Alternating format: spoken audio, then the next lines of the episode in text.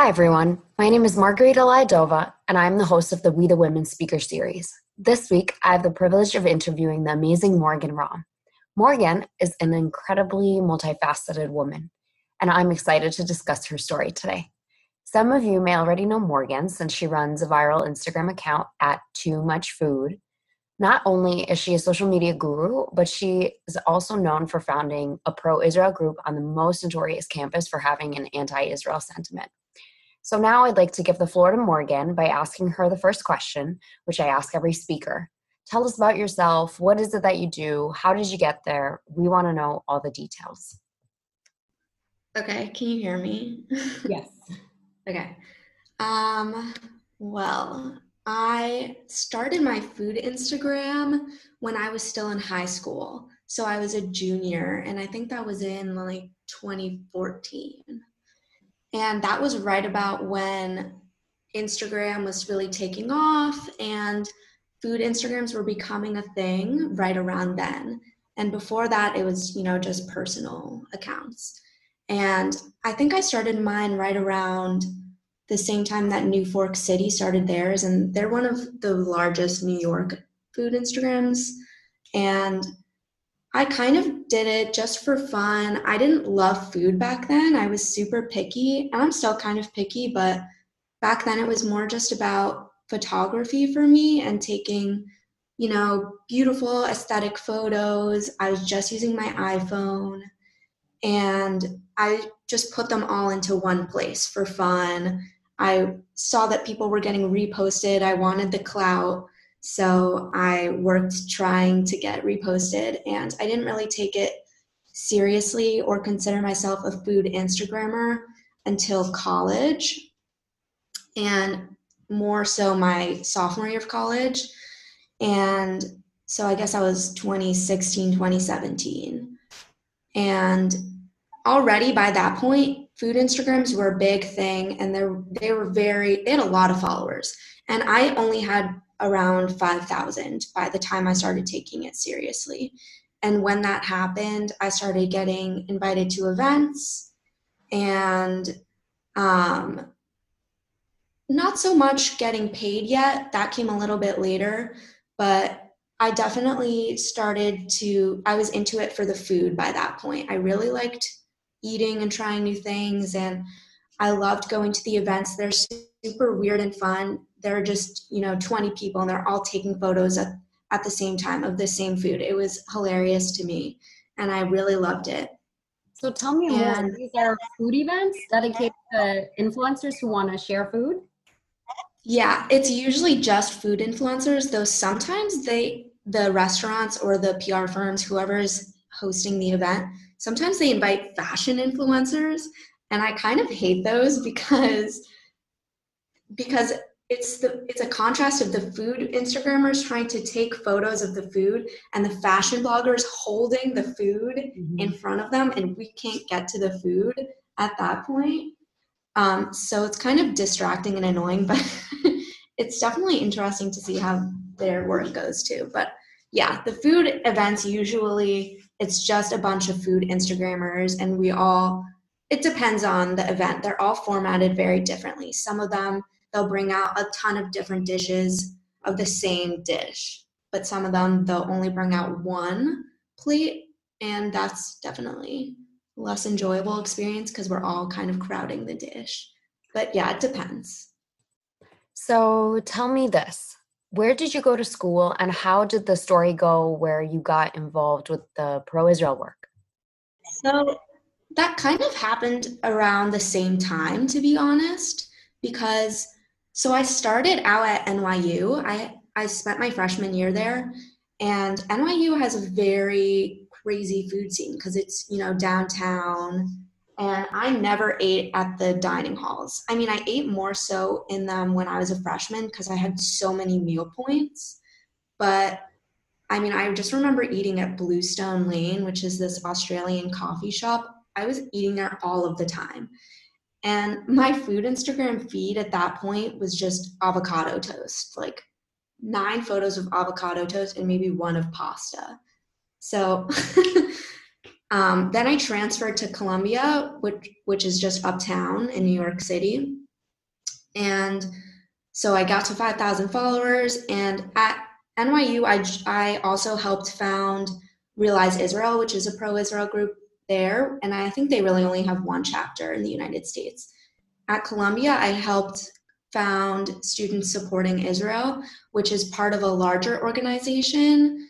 Um, they have SSI National. And so our chapter at Columbia University was founded right about when I got to Columbia. So I was part of the first board there. And so that was definitely all happening at the same time. I had 5,000 followers when I first joined SSI, and by the time I was done with it, I had 100,000. So it all, I grew at the same time that SSI did, which was really fun. And I was learning a lot about Israeli food and Israel itself at the same time that I was learning about food and learning how to grow my own Instagram. And how did your love for Israel translate into the work you do? Or did it translate at all? I would say it started translating later in my college career, like that middle maybe of junior year and senior year, um, because I only started caring about Israel when I got to college. Before that, it was a part of my life because my mom was born in Tel Aviv and my a lot of my family still lives there now and my savta lives in long island but she's very israeli heavy accent um, loves israeli food has always cooked for us growing up. And while i was growing up that was really my only exposure to israel and to the israeli culture was through my grandma because my mom isn't religious and she's not very cultural either. You know she doesn't speak hebrew at home. We just we don't celebrate the holidays for the most part.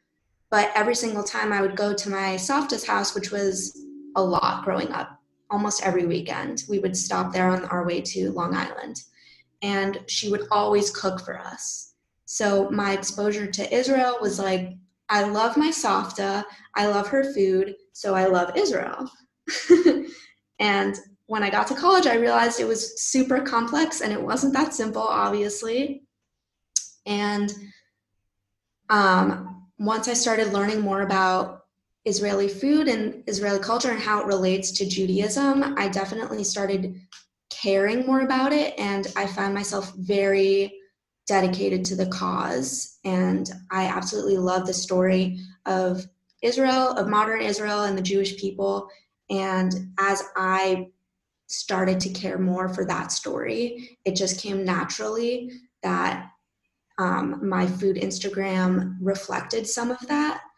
And, you know, I started posting more about Israeli food because I love it and because also it's important to me to promote Israeli restaurants, for example, in New York City, or when I go to Israel to promote, to promote the culture there and the food that they eat. So it just kind of happened naturally. And I love being Jewish and integrating that side of my personality into my Instagram.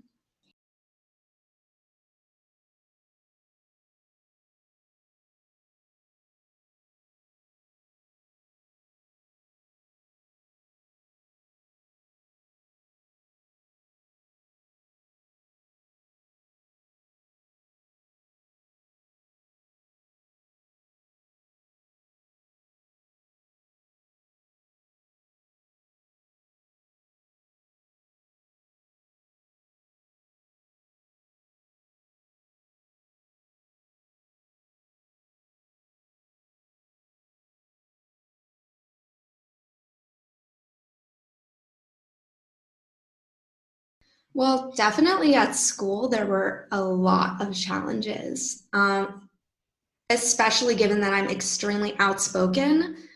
I would write op-eds, for example, in our in the Columbia Spectator, which is the school newspaper, and I was constantly going to events, my our my own club's events, SSI, as well as anti-Israel events. I would show up to so many of them. A lot of them I would join my co-founding members and board members in protests. We would hold up signs. Um, so basically, everyone that had any involvement in Israeli Palestinian discourse at school knew who I was and either really liked me or hated me. and so that was definitely a challenge and one that I don't regret. I absolutely loved what I did there, and I kind of liked being notorious. It was pretty fun. Um, but yeah, it definitely came with its challenges. I did not, it was kind of scary, for example, to go to anti Israel events because what? the speakers a lot of the time are super anti Semitic and they're not apologetic about it. They're just very, they'll say things like Arabs can't be anti Semitic because they are Semites. And one of the Columbia professors said that. And that was very scary because obviously the definition of anti Semitism is about Jews. It was created specifically to talk about anti Jewish bigotry. So that kind of erasure of and that ability to make it easier to be bigoted against Jewish people by saying, "Oh, I mean, we can't be we can't be anti-Semitic because we're Semites," and that came from a Columbia professor. It's very scary, and it's not easy, I would say, to talk about your views as a pro Israel student at Columbia in class or in the school newspaper. I once had a professor email me right after our class had ended. And it wasn't an outright threat, but it was kind of like, we should talk because I vehemently disagree with everything you're saying. And if we do talk, it has to be 100% confidential, and you're not allowed to speak about it to anybody else. That's I got an email like that from my professor. And in class, it didn't even seem like he was anti Israel. So that was good. But like emailing me outside of that was extremely unprofessional and scary. And I was just glad that it had happened at the end of the semester when I had already been graded because I had, I don't even understand. It was, I was just like, how do you even not remember my name? And he sent me a follow up email apologizing for not recognizing my name. So I was just glad that was that happened after the fact.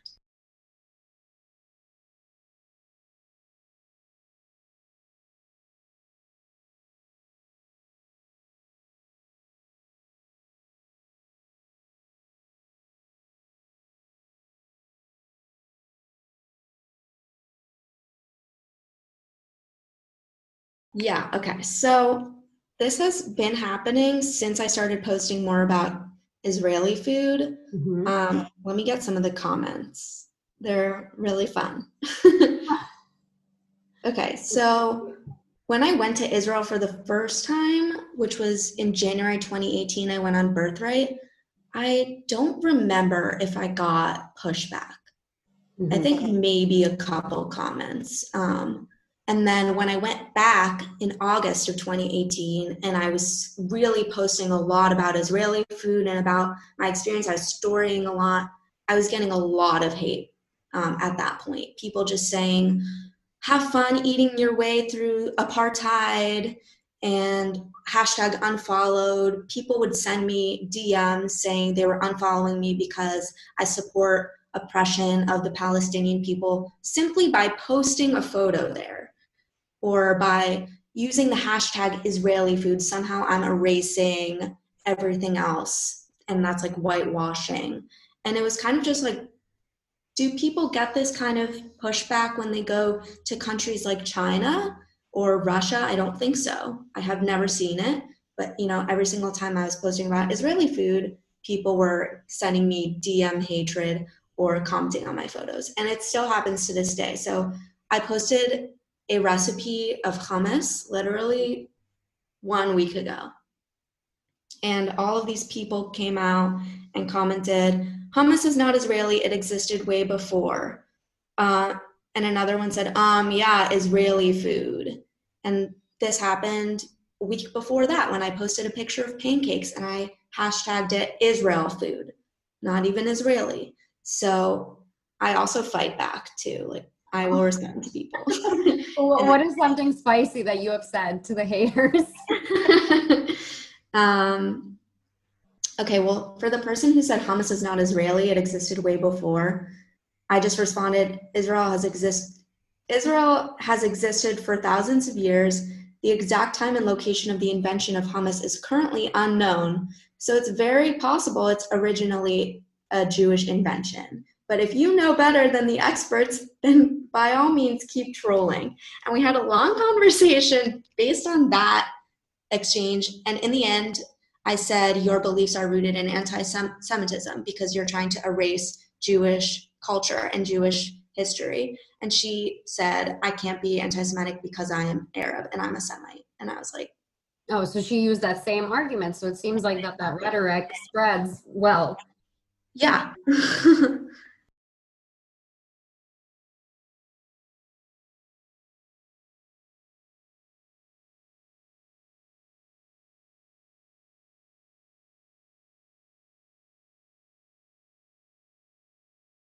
You make you. So yeah, I, I made flyers for them for three years. So right, and they look fantastic because you're really good at what you do. Where did you pick up all of the skills for doing the marketing work, for running your own social account and making it aesthetically pleasing? Obviously, you're a photographer, so you have some experience in how to take the pictures, but running a very successful Instagram is work. Yeah. Um, well, I learned a lot about I don't know if you would call it graphic design, but like making flyers and that kind of thing. I learned that starting from when PicMonkey was a thing. That's what it's called, right? Or pic picnic. Mm-hmm. Picnik. I don't know, one of those things. And that was in middle end of middle school, high school. I was I've always been editing photos and making collages. And then I started using Canva in college it's super easy to make flyers using that. And I did it for three years because I did all the social media for SSI and for a bunch of other groups on campus. And so it just came with the experience. And I had, I love doing it. Um, and I mean, I still do that to this day. I still create flyers for things that I'm involved in. So that just came with, I mean, I've taken art school since I was in kindergarten. Um, and it just allowed me to have a perspective on art i think that was more trained yeah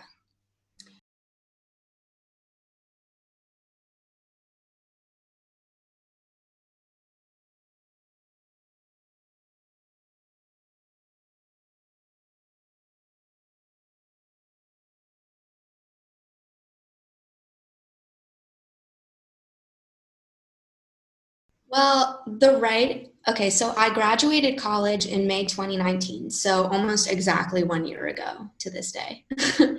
and I didn't know whether I wanted to write about food. Originally, I was just applying to marketing and social media jobs in the restaurant PR space. Um, I had done an internship at a PR firm for social media the summer before, and I was the marketing assistant at Yelp, New York City, and Brooklyn for I think a year, maybe a little bit more than a year. So I did all of their social media and marketing. And that's what I really thought that I was going to do. And then I realized how much I love writing. Um, I mean, my major in school was political science and Jewish studies. So I was writing all of the time for my major, but also I was writing op eds. I think I wrote four or five of them in the last two years of college, which is not a lot, but I wasn't a columnist on any newspapers. So I realized how much I loved doing that. And I just decided to apply for this job at People. And once I started there, I realized how much I love writing and I think that I'm good at it. So it's been not so hard for me. I love doing it. I love doing the research whenever there was an article um, that required research, for example, I wrote one about Lizzo and her lawsuit with Postmates. And I, vol- I volunteered for that one after someone had already claimed it.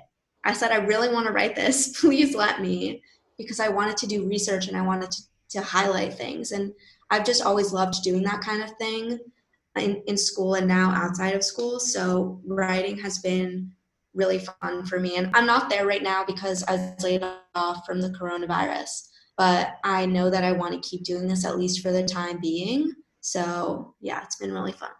Okay, so what happened with Lizzo and Postmates?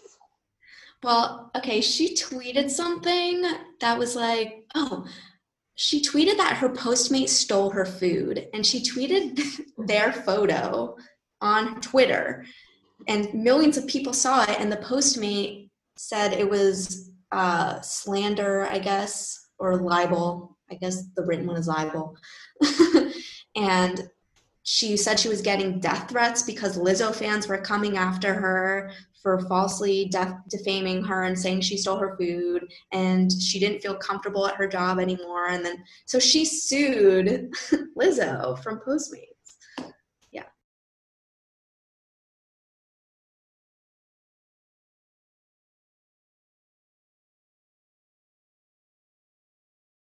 Um it's happened a couple times more so I was at a restaurant once. This was so funny because I was on a date when this happened. It was like one of my first dates with this guy. And we went to a restaurant near Columbia, but a little bit above. And we sat down and they started giving us free food. They just started like things that we hadn't ordered. And we were both like, what is this? And they said, You're that food blogger, right? And I was so embarrassed, but also extremely proud. And I was like, wow, I can't believe this is happening to me on a date. but that doesn't happen as much. what did your date say when they were like, you're the food blogger? He was really impressed. I think he storied about it on his Instagram.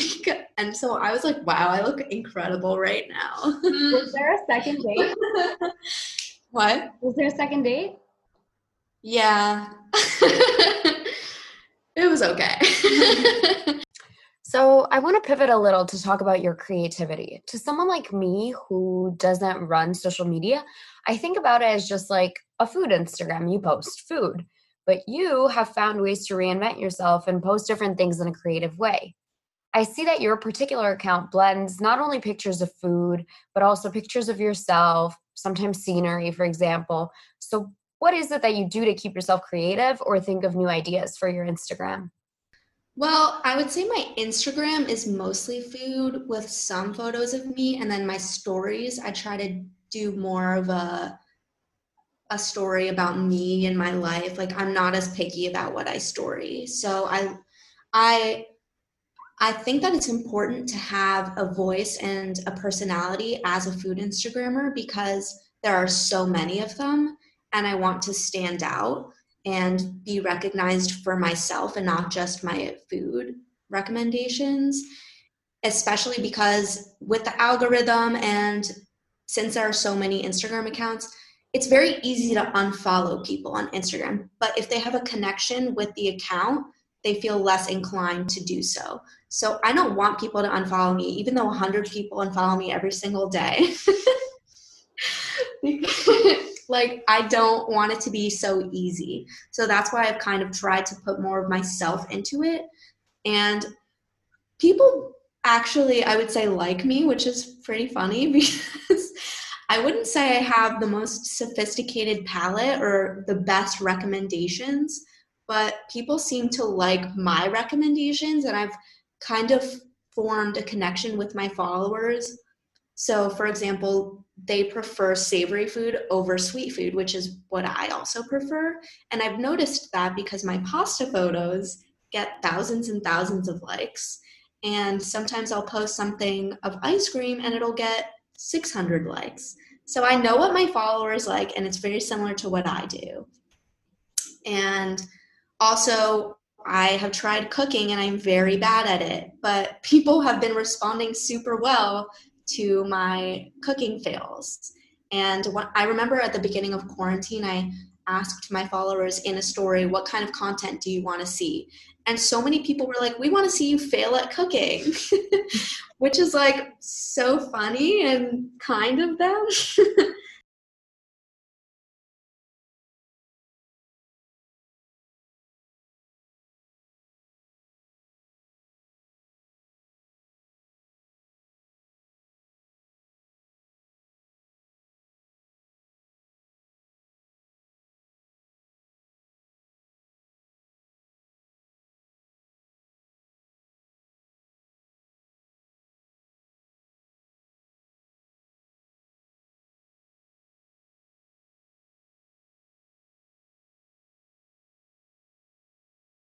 Yeah, I mean, I honestly hate Instagram right now because of the algorithm.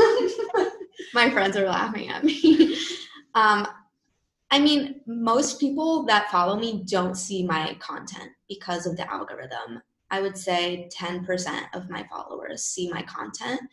And even if a post does extremely well, like I had one photo get 17,000 likes, I think two months ago. And that's my most ever. But only, I think, 15,000 of my followers saw it in their news feeds. So it's it's definitely discouraging for me for me to work so hard on something that so few people see, which is why I'm really starting to prefer TikTok. Um, I don't even know if they have, I don't think they have the kind of algorithm Instagram has, at least yet. Um, I don't even really go into my, the people I follow. I just scroll on the, the For You page. And so I think a lot of people do that. And so when I tag my photos with For You page or other hashtags, it's very likely to show up in random people's feeds. So it's easy for my content to be seen by people who don't even follow me. And honestly, that's I think the goal right now. Um, I don't I don't know really how the following page works so much, which but for TikTok, you just go viral for random things. I've noticed. I mean, most of my content doesn't do extremely well, but compared to Instagram, it does. And when it, something does go really viral, it's crazy. Like, I have three videos that have over a million views, and two of them have four to five million. I, it's weird. And those two videos that I just talked about have almost a million likes in on each one. So I mean, no one's ever seen not nothing I've ever posted on Instagram has reached that many people. I mean, yeah, I can imagine. That's a great conversion rate from views to likes. That's incredible. And okay, let's imagine I'm somebody who wants to become a food Instagrammer or a food influencer. What would you recommend to somebody that wants to do what you do and create a following? What advice would you have? I would say the most important thing is just putting yourself out there and trying to get the job or trying to start the account because in the end you don't have to be an expert. I'm no expert. I seriously am not. It's embarrassing. Um, and it didn't matter when i was applying to my job because i had a passion for what i was doing and i remember during my interview my the guy who became my boss had said something along the lines of we really like you because we know that you care about people food and you're not just trying to work at people. And a lot of people that were applying to the job just wanted to write at the magazine. And so I had, you know, my portfolio from my Instagram and it showed that I was interested in it. And that was the most important thing. And so I don't think you need to be an expert. I think you just need to apply to the jobs and show that you have a passion for either food photography or food writing, or I mean, I'm sure this applies to everything it's most important that you show that you actually care about what you want to do. And I feel like more than ever, people are tuning into social media. And I see people who never tried to be in the limelight before really working on their brand and social media presence. But what you're saying is really interesting because for food, it's a little bit different, where it sounds like you prove yourself and your passion. And that almost feels unusual these days. So before we turn over to the audience Q&A, I want to ask you two more questions. The first one is how has being Jewish affected your work? Outside of the pro-Israel advocacy work, outside of SSI, how has being Jewish affected the work that you do with food? Yeah, I mean, I would say it. my friend just told me what to say. um, it's I it, I agree with her. It does steer me towards Jewish and Israeli restaurants, and it makes me seek out, um, you know, Israeli chefs, Jewish chefs. Um, I'm part of uh, promoting the Jewish, the I think it's called the Jewish Food, the Great Big Jewish Food Festival, and that's happening this week and next week. So I was involved in promoting that, and I I made the hummus dish for that festival. Mm-hmm. Um, and it's introduced me to a lot of really great people through that work um, that I didn't necessarily, I wouldn't necessarily have met beforehand. Um, you know, when I was applying to jobs, I reached out to some people on LinkedIn who had gone to Barnard and were working in the Jewish food space. And now I've been connected with them and we stay in touch and they keep me updated on new things that I can help them with. So it's been really fun meeting people that I otherwise wouldn't have. And I mean, because of this, I met you. yeah, it definitely creates a sense of community that doesn't necessarily exist anywhere else. You know, it's very special in that regard. And it's awesome that despite the pushback that you receive, you still share something that's focal to your identity. Yeah, it's really important to me, and it's way more important to me than a couple of followers who may not agree with me and unfollow me or comment hate on my photo. Honestly, it fuels me and it makes me want to work even harder and promote it even more because it's important to my identity. And if it angers people, I feel like I'm doing something right. Yeah. that. Okay. And with that, I want to move on to the last question, which I ask every speaker. And that is what advice would you give to women specifically dealing with the world as it is today?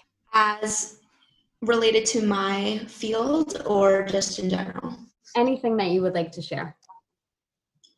Um, well, one thing that I've definitely learned while working in my at my job at People is you just need to put yourself out there and sign up for things. You know, talk to your bosses and say, I want this kind of responsibility. I want to do this. I want to do that and don't be shy. For example, what I was talking about with the Lizzo article, someone else had already claimed that article and I wanted to do it. So I wrote in our chat, I would like to do this article if that's okay. mm-hmm. And, you know, just making sure that I'm heard and being an outspoken voice at work had it allowed me to have more responsibility than I think I would have had before. Is there any piece of writing that you're super proud of where you really felt like a writer? And if so, what is it and where can we read it?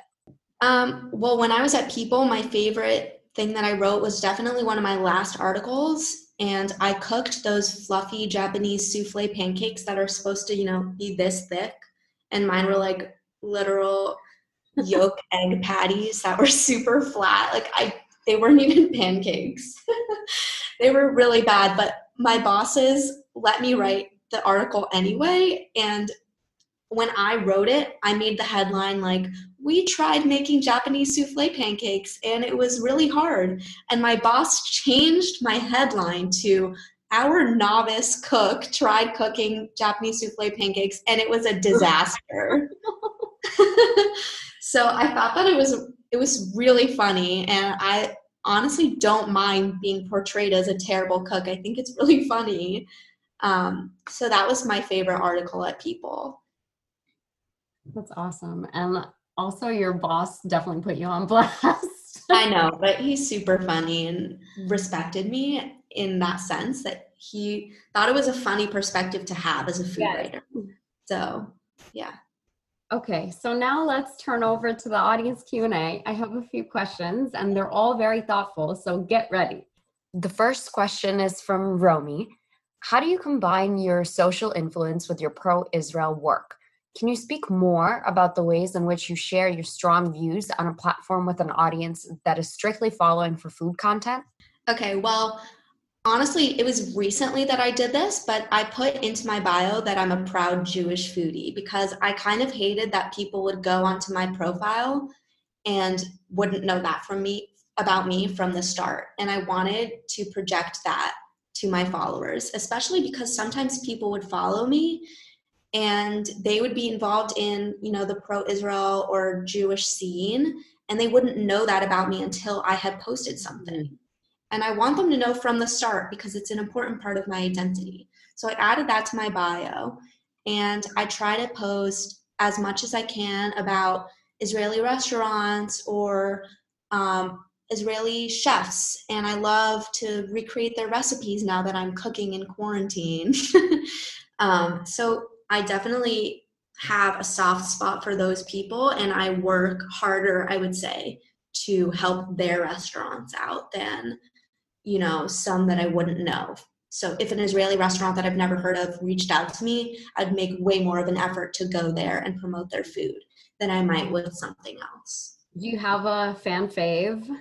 Yes. Um, I don't want to choose between them. So 19 Cleveland, which is in Soho, and 12 Chairs, which is in like the West Village area. It's a classic, 12 Chairs. Oh, and Miznon. I can't forget Miznon.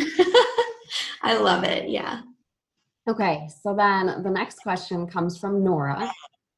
Um, I don't know what the first word is, but for partnerships from brands, how did the contracts work? If so, um, how do you make an agreement to advertise their brands or recipes?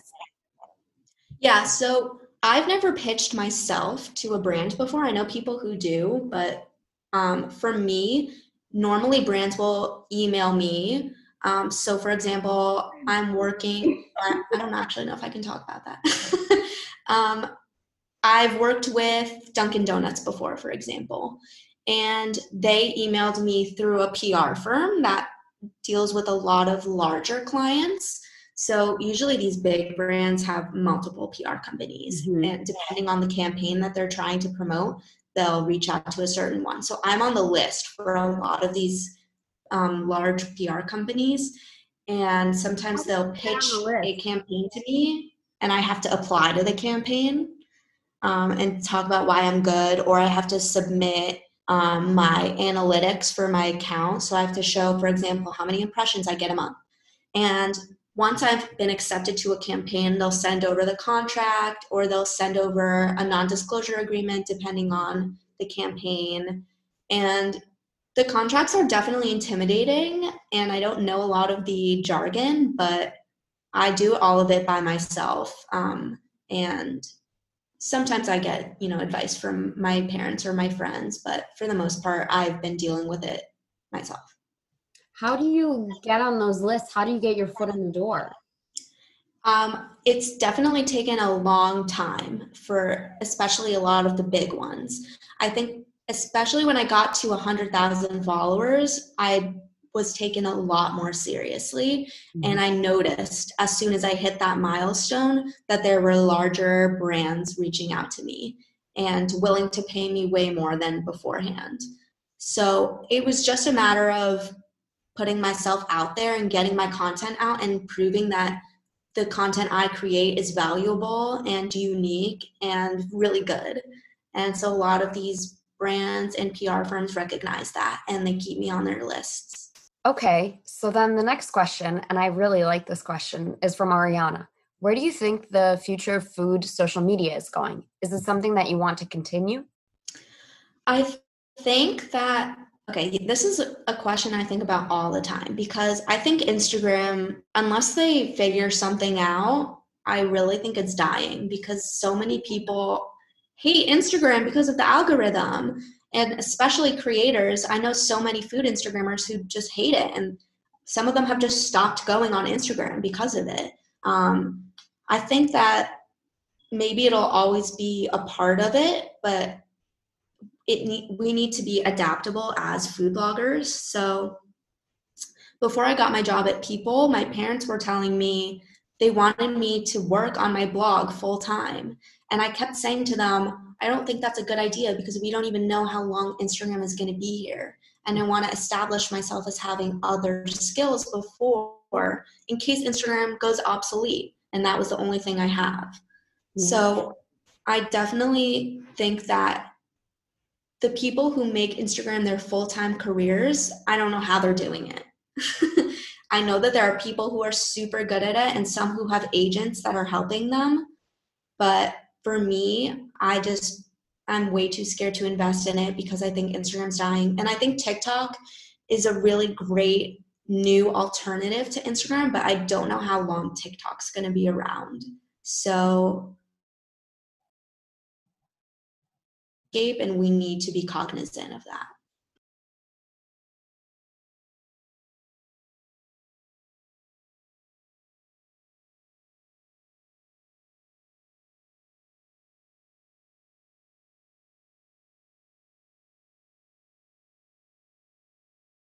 Yes.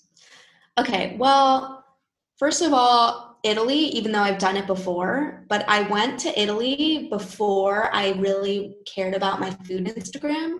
So I think that it would be a totally different experience if I went back now. Um, and that's kind of honestly where I started caring about it because the food there was so delicious and beautiful. um, but also, I went to Paris for only a few days and I loved it. So I want to go back there and go all over, take way more photos, and um, also Thailand. But I'm super picky, and I don't think that American Thai food is the same as Thailand Thai food. So I'm not sure if I'd actually like it, but I definitely want to go there and try it. As someone that went to Thailand, I will say it is not the same. Yeah. And I just want to call out that Morgan has this one TikTok where she sings in French and it's hilarious. I think it's one of your first TikToks and I laughed for like 10 minutes. So if you haven't seen that TikTok, go check it out. So then the last question comes from Nick from St. Petersburg. Yes, he wrote all the way from St. Petersburg, which is amazing. His message says, Speaking more about Israel, smiley face, do you think food can build bridges with cultures that are on opposite ends? For example, Israelis and Palestinians. There are famous Israeli Palestinian restaurants in Berlin and a bar in Jaffa. It's easy to fight about it and you know say people or say Israelis or Jews are appropriating different cuisines but in the end food brings people together and I think more so than it pulls people apart and there are a lot of shows, for example, in Israel now that talk about this. There's one that's coming out or already came out called Abe, where a Palestinian and an Israeli bond over food. And especially since that's being broadcast to such a large audience, I think that too will also influence how people view each other and how they view food. So I think it's it can be a real stepping stone to peace. Okay, with that, I want to wrap up and I want to thank everyone for joining and most importantly, Morgan. Please follow Morgan on Too Much Food. That is two with three O's and food with three O's. And I can't wait to see everyone next week.